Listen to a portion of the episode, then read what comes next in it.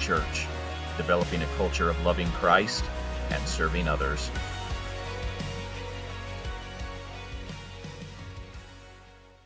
Good morning. Hey, there we are. Good to see you all. So excited that uh, you're here with us today. Listen, I got, can I just open up with a couple praise reports, as I usually like to do? We had today our first time ever in this church, a young adults group meeting uh, this morning. And it was, hey, praise report for that. That's great. 18 to 25. They're in the storage room. If you remember last week, that's the only place that we have left in this building. And they had put some couches and carpet and made it super cool. And apparently that wasn't big enough. We had standing room only, 10 people there. That's awesome. So so that's great, isn't it? I mean, we just love what God is doing here. And then, furthermore, as God is uh, opening up doors for property on 2700 North. Listen, if you haven't driven on 2700 North, man, listen, God will open your eyes to see the influence there because there is so many cars driving on that road. I think it's about 17,000 people travel on 2700 North every day there's about 9,000 people that travel on this road right here every day. So we're basically almost uh, doubling our uh, or doubling our uh, influence with this property. I've got some. Uh, I've got a meeting tomorrow around three o'clock p.m. Pray for me and uh, uh, this meeting that we'll be having with the, the, property. And you'll see over here. We don't, we don't have that hung up yet, but if you want to know what our property and what boundaries are and what kind of things like that we're talking about, there's a little whiteboard over there. You can kind of look at that. Um, God is doing some amazing, amazing things. And we are here. Isn't it fun to come to church and just hear about all the amazing things that God does? It is, it is so much fun. And um, listen, here's another one. We're going to Israel in a couple weeks. I'm really excited about that. I'm excited for you as well because uh, Pastor Johanna, she's going to be preaching for three Sundays in a row. Jed and Chelsea are going to be doing worship for us. And um, it's going to be a great, great time while we're gone, leaving this in good hands. And then also, let's say you uh, missed out on the opportunity, you couldn't make it this year to go to Israel. Uh, we're already planning for 2020 Israel trip. We've already got the dates down, and we're already gathering a list for people. If, they, if you're interested in, in going to Israel, and you can j- jump on board already, and you can let me know or let Katie know, and we're going to uh, start compiling that list. So if you didn't make it this time, don't worry. We're already planning for next time. So uh, we're coming back with some great, great stories. I just already know uh, in a couple weeks as we're headed over to see uh, the Holy Land, fish on the Sea of Galilee. You know, that's going to be cool. Um, anyways, it's going to be great. so before we go any further, let's just pray and just dedicate our time to God. Holy Spirit, come. In Jesus' name, amen. He is our teacher, isn't he? And our helper. We just invite him every time. I'm going to open with a true story. And this happened in 2007 in the town of Oak Lawn, uh, in Chicago. And they had a problem with motorists, and they weren't stopping for stop signs. They were just breezing right through them. So in 2007, the mayor of the town uh, decided, I'm going to add another sign to the stop sign. And what he did was ingenious, and in fact, later on proved to be a little bit illegal, and so they had to take the signs down. But they put a sign, or he put a sign underneath the stop sign to get people's attention. He had the stop sign, and then underneath, he put another sign so that people would read stop, and it would say, and smell the roses. Stop. No, really, you got to stop. Stop, or I'm telling your mom. This is a true story. Stop in the name of love. And it worked. It worked. People began to, to uh, stop at the stop signs. They read that, they thought it was humorous, and they stopped to, to read the sign. And uh, it was an important message for the mayor, correct? The important message for the mayor for people to adhere to the stop sign. There was a warning. There was something that they needed to adhere to uh, adhere to. This was important for their safety. It could protect their or would protect their lives. Could save their lives. This was a sign that was important. And so he realized the importance of the importance of the message. So he added a sign I want you to keep this in the back of your mind as we're discussing today through uh, the book of John, or John chapter 2, that God uses signs to complete or have us pay attention to the message. And that the message or the sign is just a sign, but the sign that has a message of importance that can save your life is really the focal point. The sign isn't there just to sit there or to stand there and look pretty. The sign is there so that we understand what the meaning is of what lays ahead, right? Stop, warning, be careful. So whether we use a square sign, a rectangular, triangular, octagonal, uh, this the message is tied to this shape or this sign, and it is very, very important for us. We see this all the time in traffic. You see a one-way. How many of you gone through Salt Lake City and gone opposite on the one-way? Am I, am I the only one? Okay, good. Let's never carpool together. We're in trouble. But Jesus himself became a sign of God's love. He became the sign of the message of hope. He became a sign and a symbol of forgiveness. He became the sign and caution towards sin. He pointed us towards grace. He is that one way sign to the Father. So turn with me to John chapter 2. We're going to start with verse 1. We are in part 5 of our John series. We're going through the book of John, and we spent four weeks in John chapter 1. And you're thinking, oh my goodness, how many chapters are in the book of John? There's a lot.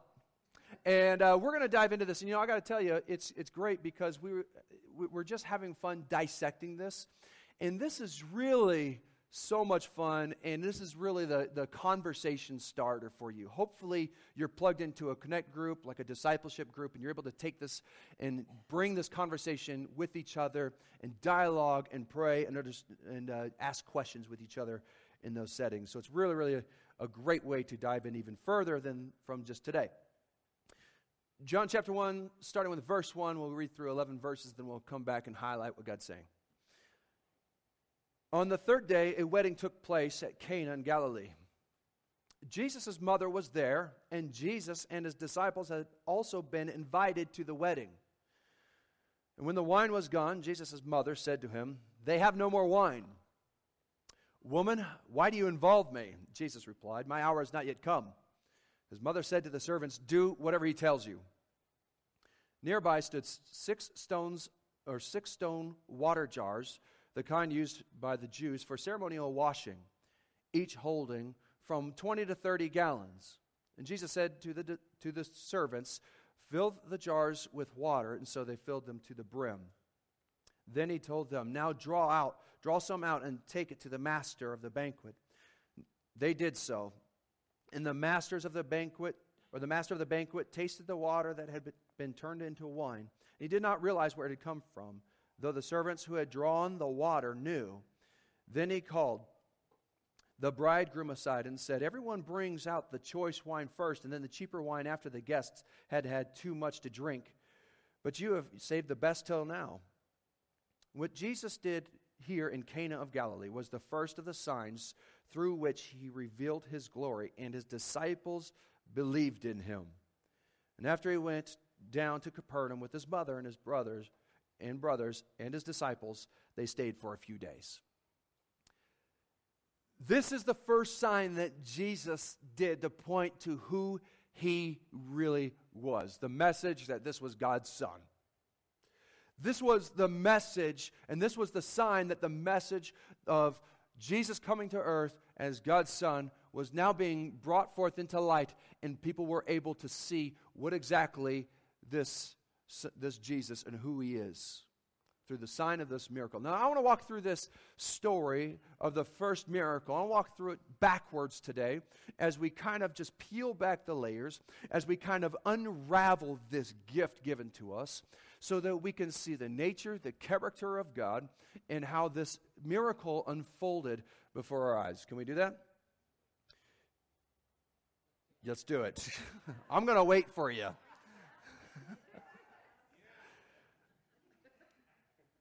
So, starting backwards, I want to just highlight that this is very, very important for us to recognize that after the miracle happened, after the water was turned to wine, wine, there was something that happened to the disciples. It was at this moment they believed. There was a transforming work that happened in the disciples' lives that caused them to be followers to believers. From people who followed Jesus, but now they believe and trust in his word. See, everything changed for, for them. From this point on, there was a difference in their lives that when they see Jesus, they saw Jesus, they heard Jesus teaching, they didn't just follow it, they now believed it. You see, in this context, it's a very, very big difference between following and believing. You see, you can follow Jesus, but not really believe in his power. You can follow Jesus, but not believe that his love is really attached to you. You can follow Jesus, but not really believe in the supernatural protection or provision in your life. You can follow Jesus and just stay at a distance and say, Yes, I see you. I'm going to follow you at a distance, but I'm not going to really believe exactly who you are to me personally. And from this point, the disciples that he had at that moment were changed in an instant. Their eyes became wider and grasped a perspective that they hadn't seen before in Jesus because remember, he hadn't done anything like this before. Because of the sign of this miracle that happened right before their eyes, it changed how they viewed, how they trusted, how they lived, and how they believed in Jesus. Now, here's the crazy part. And let me tell you, there's a few crazy parts in here. And when I say crazy, I mean it's like, okay, opening up. At least for me. When I'm reading this story and I'm preparing, I'm kind of looking through this passage and I'm looking at how this unfolded and thinking about how was it with the perspective of the, the, disciples? How was it with Jesus? How was it with Mary? How was it with the, with the wedding feast that was going on there? And trying to transport our brains and our emotions into that place, we begin to see something unfold before us that really kind of speaks to us. And I think the first thing to notice is that they believed through, the, through this powerful working miracle sign of Jesus but the crazy thing is that the miracle wasn't for them. What changed their life, what changed their perspective was not that they themselves received a miracle, but somebody else received a miracle and they were able to see that. It didn't benefit them. Jesus didn't touch their lives. Jesus didn't bless them. Jesus didn't do some supernatural thing for them to open their eyes. Peter didn't walk on water yet. He didn't heal them. It wasn't for them. They were there to, to uh, be there, but they didn't, they, it wasn't for them personally. But he did perform the miracle through them that caused them to believe. See, there's a difference between for and through. There's a lot of times that I think I've missed out, maybe we've missed out on the miracle that God has done right before our eyes, but it's been for someone else that, they, that God has used through us, His power through us. And if we fail to miss that sign, we're going to fail to miss the message behind the miracle. If we, if we just drive on by and we say, yeah, God bless them, but you were in the middle of it and you don't see God working in you and through you, you're going to miss out on what God is doing in you in that opportunity of the gift of faith that will be increased. If we don't stop and slow down and say, okay, God, you're in the middle of this and you're using me, and I want to say thank you for that. When you're part of the miracle of a, of a restored marriage, your faith is what is advanced. When you're praying for a miracle and God answers, and you're in the middle of that message and that miracle happens for them, you get blessed with the gift of faith. When you're helping someone understand who Christ is, and it's your words. Have you ever been in that moment where you're sharing Christ, and this is totally outside of your nature, your character, but the words begin to flow out of you? Ever had that happen? You're like, I don't know who that was. That was definitely God because I've never spoken that way before in my life. If you fail to miss that, you're going to miss the gift that God is going to give you of an increase of faith in your life, an increase of confidence, an increase of boldness to be a witness for Him because we miss out that God is doing a miracle through us instead of just in us. Or for us. This is probably the greatest story of a launching point for the disciples in how they were used for a miracle that was outside of themselves, that increased and produced just as much, if not more, in that first miracle was inside those who were willing to be a part of the miracle that didn't benefit them directly. Something else I want to notice, there's lots of things to notice today. But one thing that I noticed that stands out in my mind am I reading this is that this is the first miracle that Jesus did, but it had nothing to do with the walls or the in, inside the church or the tabernacle or the temple. It was all outside of church. In fact, there's about 35 miracles that are listed in Matthew, Mark, Luke, and John, roughly right around there. There's only one that was listed inside a church. Everything else, Jesus did miracles outside. So we pray for miracles. We do ask uh, God to, to touch people's lives here, but the greatest miracles, greatest opportunity for miracles is out there, honestly. We have a gift of faith that comes and is produced inside of here, but this is a launching point so that God's presence will be out that way in your sphere. And I believe that this builds us so that there's a ministry that is happening outside. And as we dissect this, we could clearly see that the sharing of the miracle with Jesus for others was what benefited the disciples or those who were involved with this miracle. It transformed from understanding to knowing or understanding Jesus and the teachings, right? Because you can understand, you can know the teachings of Jesus, but there's a difference between understanding and trusting. And this was the transition, this was the shift that happened inside of them that launched them into a, a new arena with Jesus, a new relationship, a new area of ministry and it had nothing to, that miracle had nothing to do with them personally. It was about willing to see what god could do through them. This was a natural real life setting where they were invited to a party to come to. And i want to come back to this. Now we're going to go forward just a little bit. And they're invited to this wedding. And a wedding in those days would last about a week long six days they would, this is not what we have here. A couple hours, do a little dancing, and then you're done. This is a ceremony that lasts for days. And this was a full on celebration. In fact, the whole town would be involved with this a lot of times. They would know, they would have this celebration, they would parade the bride and groom down, they would shower them with gifts, and they would come into this place and they would have this uh, banquet dinner, and it would last and last and go into the night, and then they would come back the next day and then go back and come back the next day and and just celebrate with them. Now, the cultural setting of this is that if the food ran out, if the wine ran out, this was a humiliation or dishonor to the bride and groom, right? This was an honor uh, culture. And if it ran out, this was the sign of the blessings would run out in your marriage. This is the blessing. This is a sign that that you are you. Uh, let's go the other way. That it, you would need to provide all the way up front as a representation of what's to come. So they're invited to this wedding, and all of a sudden something happens that they run out of wine. They're not able to provide for the guests anymore. There is something that is empty. There is something that they cannot give. There is something that is supposed to be there that is not there. There is something that is missing. And it's going to bring humiliation to those who are trying to be united with each other. And so, just as a bit of cultural context, this is the scenario. This is why it's important. And they were friends of Mary. They were invited. They knew each other. And so I don't want humiliation upon these friends. Jesus, do something. Going into just a little bit of a story mode because I like that. That's kind of how I learn. They're at this wedding. It's beautiful, and things are going great. But all of a sudden, behind the scenes, there's some turmoil that's happening. The father of the bride is freaking out a little bit.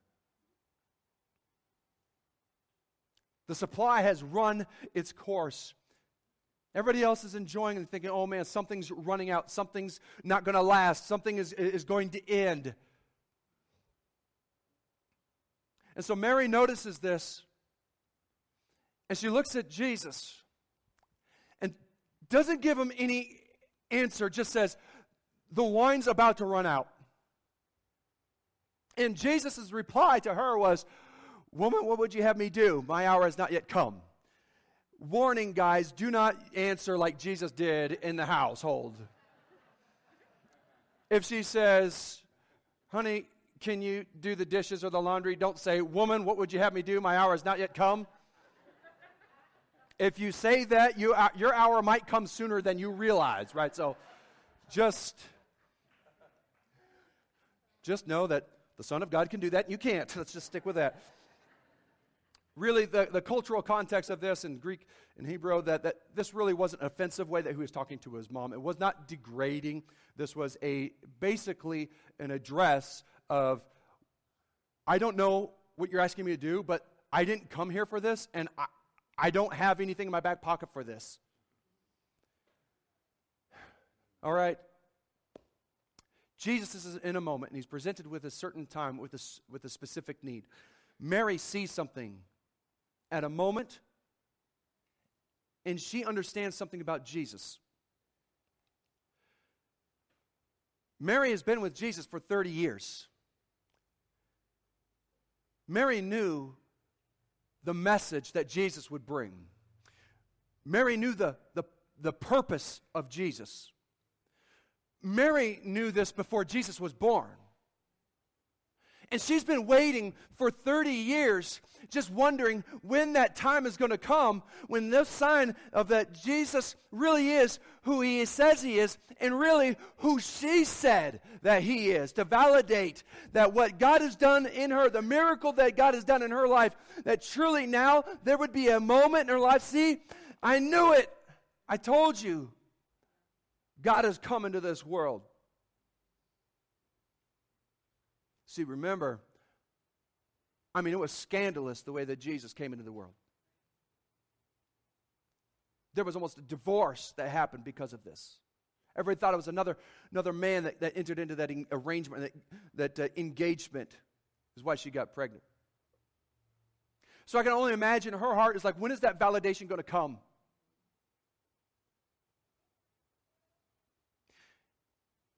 And so she just simply says to him, the need.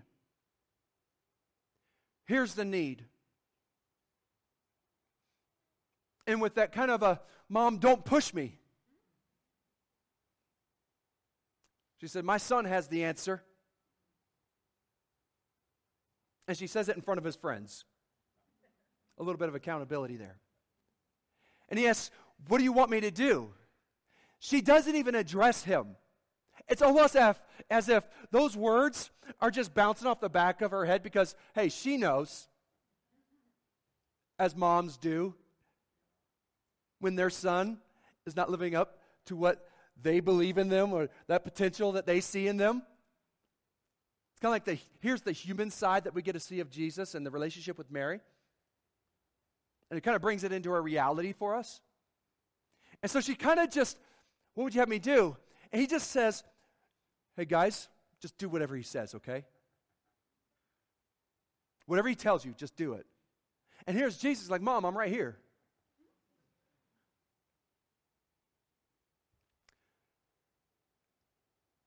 This teaches us about the nature and character of God, and it also teaches us about certain aspects of our relationship with God. Here is Mary.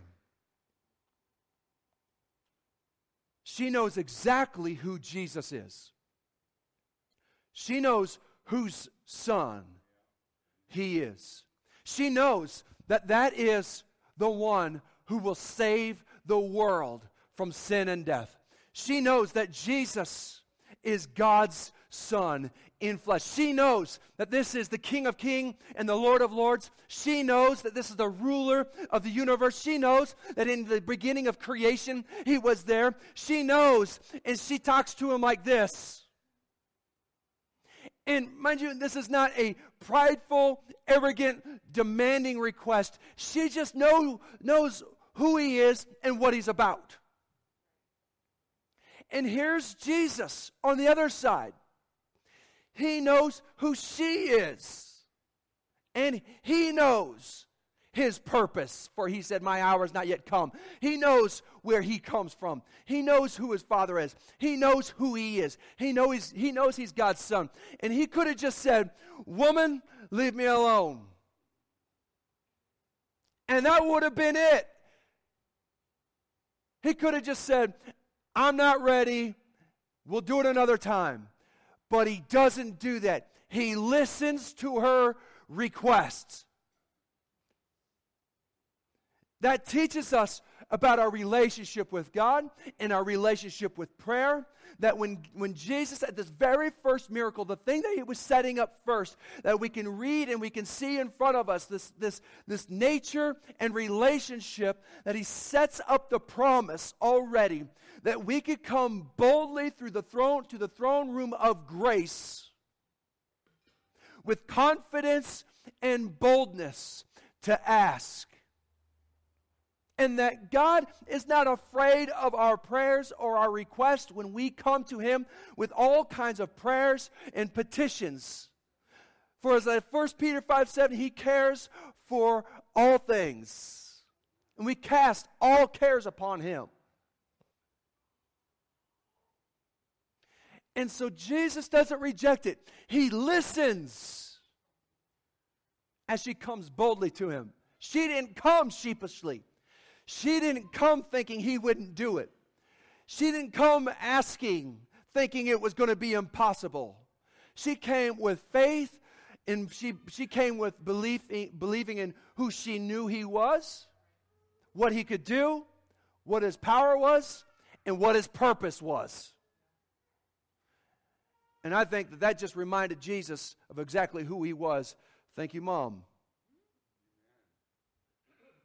So he comes into this moment and he tells the disciples and the servants, and he says, Okay, running out of wine, we're going to do this. Now, remind you, Jesus had never done a miracle yet. He has not done the supernatural yet outside of being born.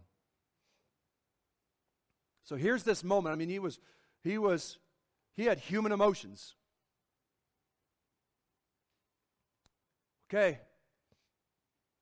we're going to do this.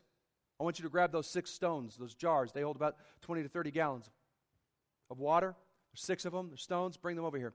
Question in my mind why didn't he just use the empty ones that he used for wine before? Obviously, they weren't, they weren't they, they, they were ready to be used, but he, did, he chose not to use those. Well, you see, when God does a sign, he does it to reveal his glory. So he's about to set the scene about who he is through this miracle. And if we take it at face value, we're going to miss it. And there's this sign that's, that's, uh, that's above this text that's saying, Stop, and I want you to learn from me. So that's what we're doing. The sign of the miracle that Jesus turns the water into wine, but let's see how this unfolds. Forget those clay jars that you've been using. I know they're already seasoned.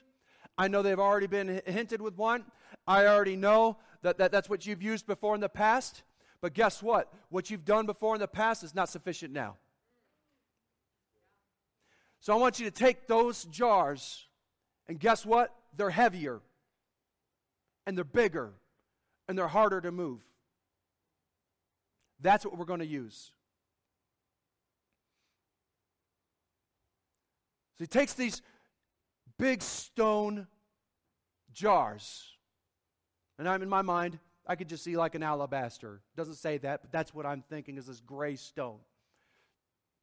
And they fill them to the brim. And if we're beginning to see the nature and character of Jesus, and we begin to see him in this miracle, The first thing that I recognize is that fill those jars up to the brim of the promises and the blessings that Jesus is going to give. Now, that's six jars, that's 20 to 30 gallons, that's around 150 to 180 gallons of wine. That is more than enough, that is completely overabundance, and that's what Jesus wants to give. So, first of all, Jesus comes to give us life and more abundantly, doesn't he? He doesn't come to make your life terrible. He has come to set you free. And when Jesus sets you free, you're free indeed. And so, even in that, there was blessings. And beyond that, there was gifts that he gives and gives as a good father does. And he takes care of. So, the blessings that we have in Jesus Christ are full to the top, to the brim. They just, you can't contain any more of the blessings of God. The second thing that I notice is that he uses these jars that were used for purification, from the Jews. And Jesus comes to be your high priest. He says, I will be the one that will be your high priest. I will be the one that will purify, that will cleanse, and that will wash. You will no longer have to go to the religious system, but you will just come to me. That's the greatest miracle. Then he comes in this water, right? And he begins to say, okay, here's the jars, here's the water. And listen, guys, you're going to need more than one of you because this is a heavy task for you to take on. And the miracle begins to unfold as the relationship with Jesus and his disciples begin to minister together.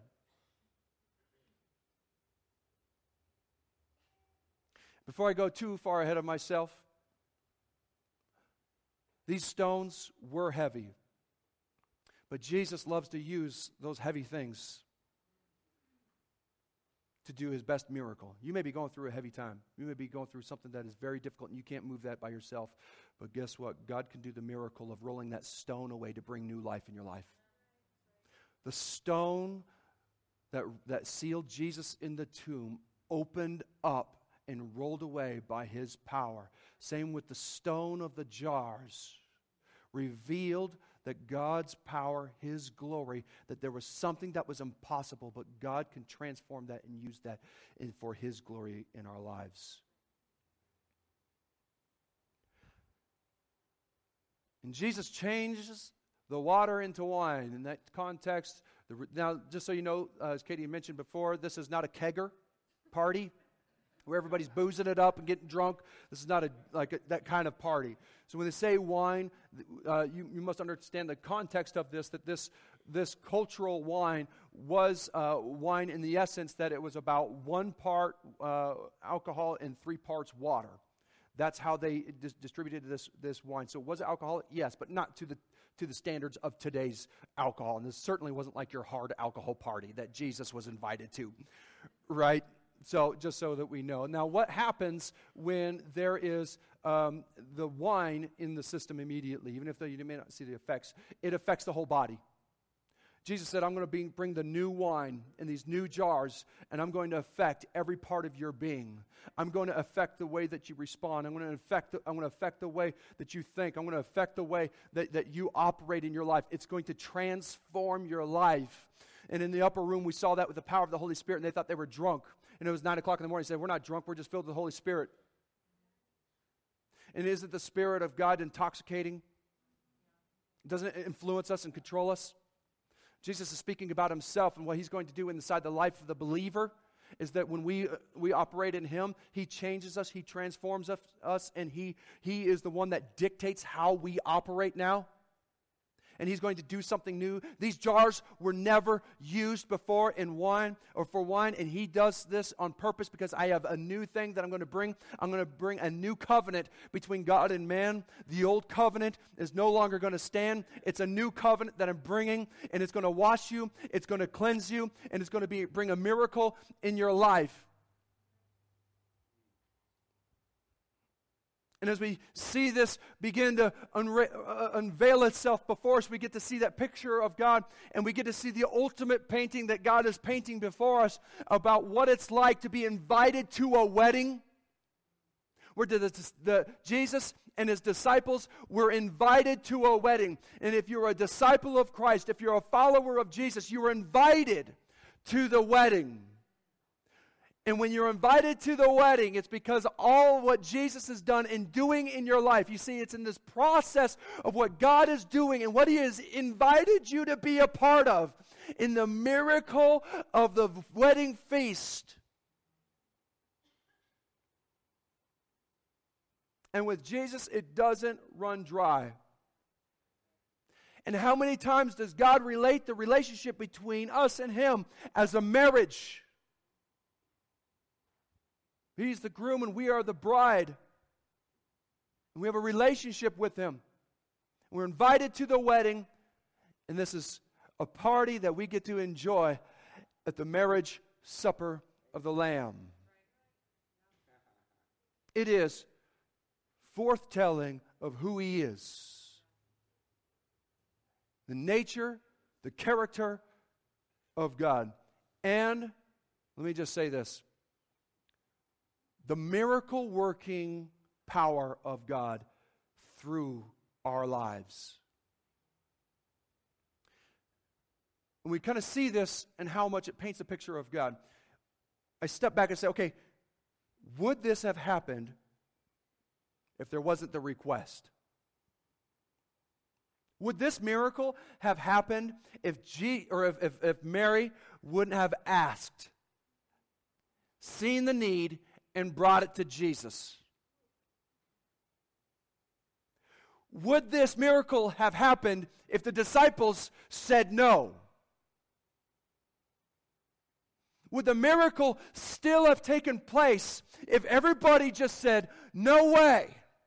Listen, if you want to see the miracles of God, we got to change two things. One, the perspective of where the miracles are going and who they're for. And then two, the miracles are brought forth through us seeing and believing and, and being a part of the miracle that God has offered and invited us to be a part of.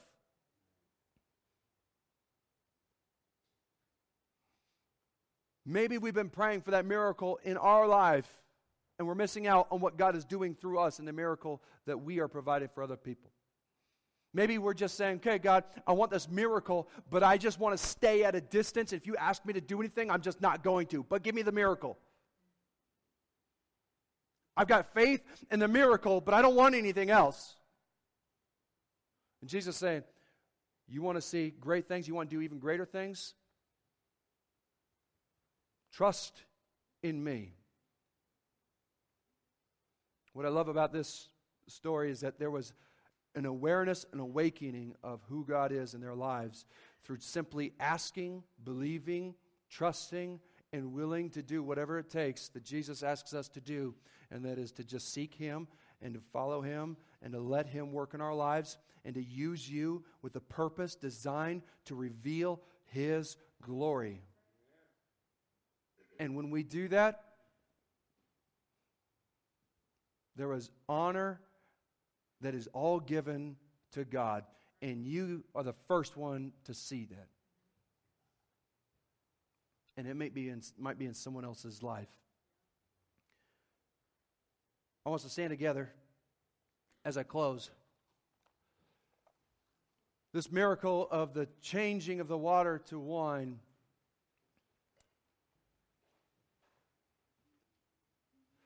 sets us up for what was to be humiliation in our lives, something that was running dry and going empty.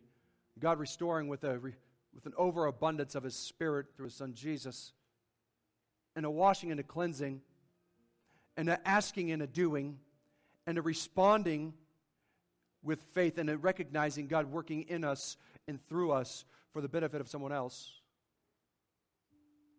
so that others may see the sign and that the glory of God may be revealed in us.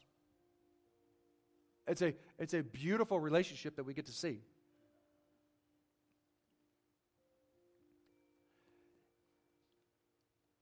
When he says we're co laborers with Christ and we are people who,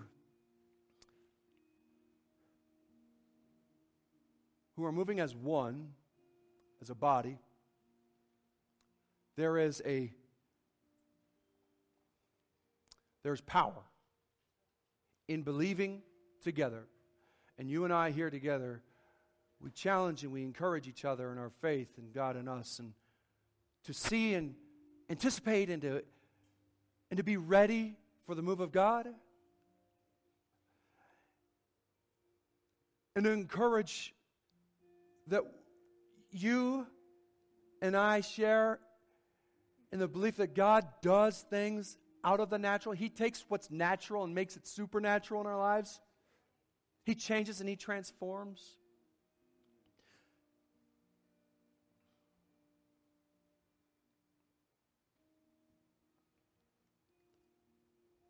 There's somebody um,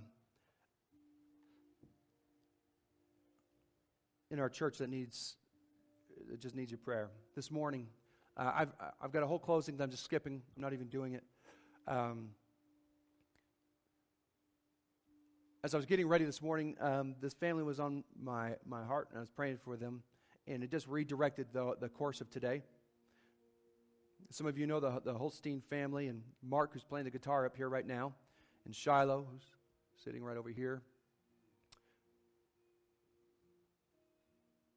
They, ha- they have a, a boy who's 11 years old. His name is Isaiah. Fantastic kid. In fact, all your kids are, are great. It was just a joy to be around. But uh, Isaiah has had some real challenges physically in his life, and he experiences pain a lot, almost 100% of the time. As Christians, it can be difficult to wrestle with that question of why does God allow bad things to happen? Why, is, why are things painful? Why would, if you love me, why would you allow this to happen? It's difficult for adults to wrestle with the idea of a loving God who allows suffering. It's difficult for adu- uh, an adult to come to terms with that. It's difficult for adults, Christian adults, seasoned veteran Christians, to come to terms with this and say, God still loves me. And yet, this is something that an 11 year old is having to wrestle with. And as parents having to watch. And not be able to, to take that pain away. As a mother would, as a father would. And still having to coach their son that God is a good God.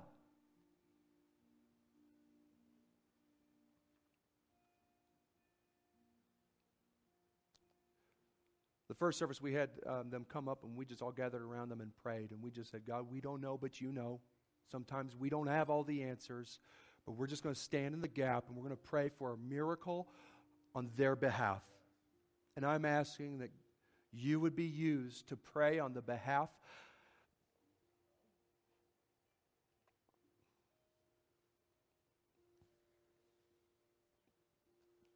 of this, this uh, family. I want to tell you something special. You need to hear this. I said, Hey, can Isaiah be in this church? Second service, we're going to pray over him. He didn't do this. So he said, Yes. Eli heard that and he said, I want to be there too. In fact, the other kids are all coming in here now because they want to pray for him. I didn't ask them. They just said, We want to be there for Isaiah. So they're coming in here now.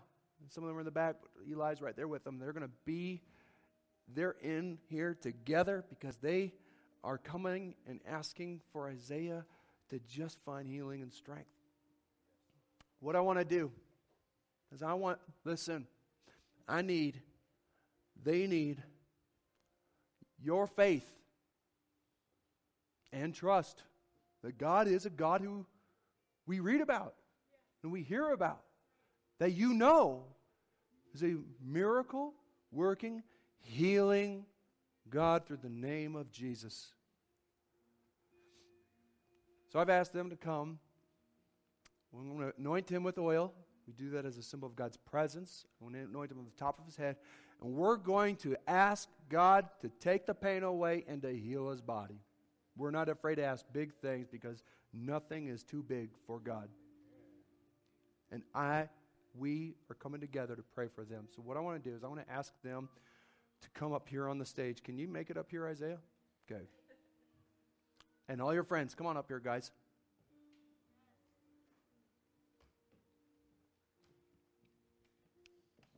Isaiah loves baseball. He loves being active. And he loves God. He comes to the first service and he learns, and in the second service, we pulled him out of the children's center to come over here because you were you were serving. Is that right? You're doing 56 again, but he's a, he's a servant and he helps out with kids. He's helping out with your kids, teaching them. So, what I want to do, and if it's okay, I'm just going to invite you, all of you, to just come gather around in agreement, and we're going to pray over Isaiah. Would you join me? And we'll just gather around these guys and we're going to pray together in agreement. And this stage is free. You come on up here. This is not a block. If you want to, you can come. You don't have to. But those of you who want to be a part of the story, we're going to just pray together in agreement and let him know that he's not alone.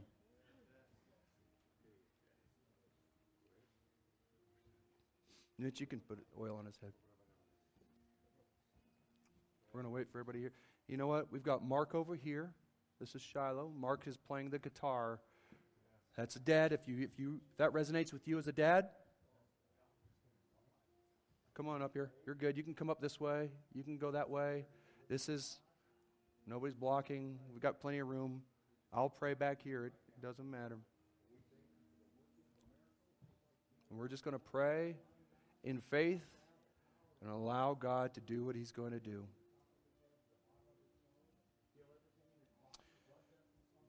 Father, we thank you for your healing power and touch.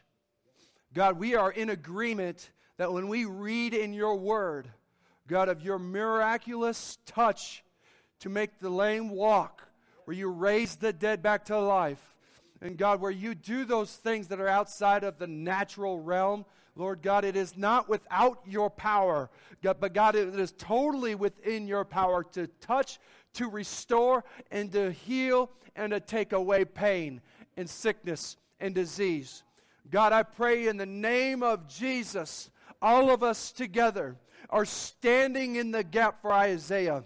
We are standing and asking in petition with prayers and requests. We are offering it up to you, O God, that you will take Isaiah, take away the pain, restore health, Jesus. Defy doctors, defy reason. But God, let it be a sign unto your glory of who you are, your character, your nature, your provision over Isaiah. In the name of Jesus, we ask for a rise up and walk story. Jesus, bring back strength into his legs. Bring back uh, strength into his bones, into his ligaments. Restore the nervous system in the name of Jesus. Bring peace in the middle of chaos. Bring love and comfort. Bring sleep and rest in the name of Jesus. Blessings over mom and dad. Bring words of comfort inside their hearts so that they know how to speak. Give them an answer in the name of Jesus. We look forward and we pray with anticipation of the miracle that is about to come. We put our faith and hope in you, our miracle working God. And it is in not, not in our name or any other name, but in Jesus' precious name that we come before the throne room of grace, boldly asking a request from you to touch Isaiah's body and heal, God, 100% complete and whole restoration, Lord, that your name will be lifted up. We praise you and we look forward to what you have in store for Isaiah's life. We ask for your blessing, your covering, your protection. In Jesus' powerful name, we ask this. Amen. Amen. Amen.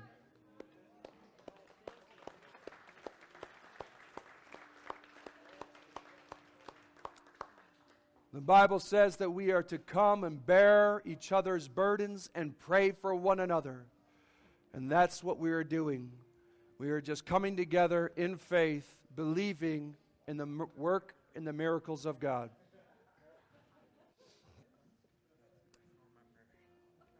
Let me just pray a, a prayer of, of dismiss, and then you guys are released.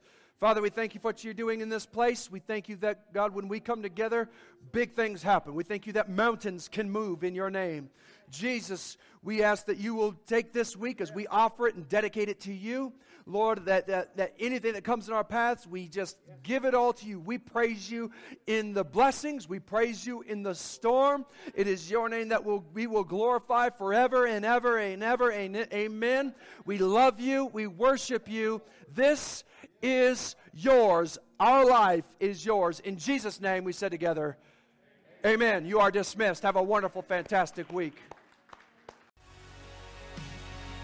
Thank you so much for listening.